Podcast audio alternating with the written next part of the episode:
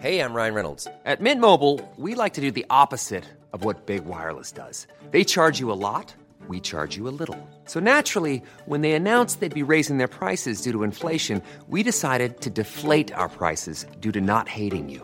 That's right. We're cutting the price of Mint Unlimited from $30 a month to just $15 a month. Give it a try at mintmobile.com slash switch. $45 upfront for three months plus taxes and fees. Promo rate for new customers for limited time. Unlimited more than 40 gigabytes per month. Slows. Full terms at mintmobile.com.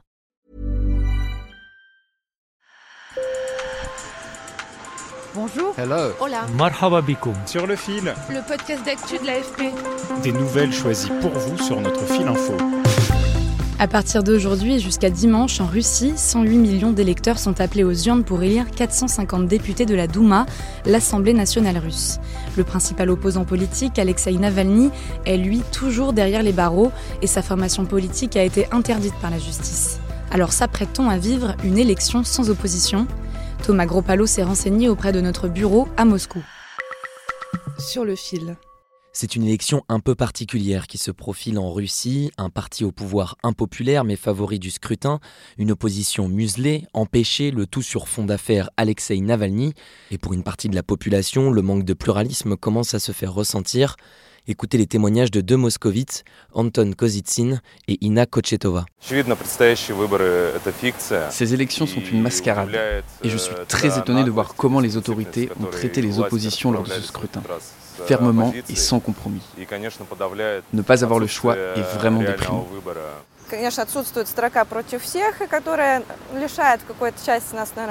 Le fait de ne pas avoir d'autres options que celles proposées nous prive de notre droit de voter comme on souhaiterait. Et je crois que c'est important de pouvoir soutenir la personne ou le parti qui nous attire le plus. Pour mieux comprendre les enjeux du scrutin, j'ai passé un coup de fil à Antoine Lambroschini, correspondant de l'AFP à Moscou. Il n'y a absolument aucun doute sur la victoire à venir de Russie unie. C'est le parti au pouvoir, il contrôle tout. Il est certes impopulaire et réputé corrompu, mais depuis le début de l'année, tous les opposants de renom ont été euh, éliminés du scrutin. À commencer, comme tu le disais, par la formation d'Alexei Navalny. C'est l'opposant le plus célèbre de Russie. Peut-être même quelque part le dernier opposant en Russie. Et lui, il est emprisonné depuis le mois de janvier, quand il est rentré d'Allemagne après un empoisonnement dont il accusait euh, le Kremlin. L'essentiel de ses alliés ont été soit assignés à résidence, soit eux-mêmes emprisonnés, soit tout simplement bannis du scrutin, ou euh, ils ont préféré choisir euh, l'exil. Finalement, aucun d'entre eux ne sera présent aux élections législatives, mais alors reste-t-il un semblant d'opposition en Russie? Navalny et ses alliés sont en effet les, les plus connus et ils auraient été les mieux placés pour gêner euh, les candidats du, du, Kremlin.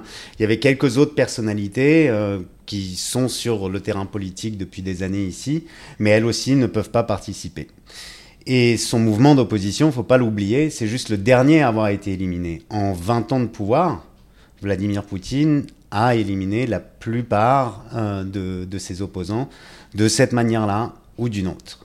Après, il y a une opposition qu'on appelle euh, dans le système ici, les communistes, les nationalistes, euh, un parti centriste, qui sont des partis qui pèsent un peu sur le débat politique à la marge, qui pour ça sont autorisés à euh, se présenter et obtiennent tous ensemble à peu près un tiers des sièges, mais à la condition de respecter le Kremlin sur l'essentiel. Malgré l'issue du scrutin qui réserve peu de doutes, Vladimir Poutine a multiplié les signaux envers son électorat ces dernières semaines.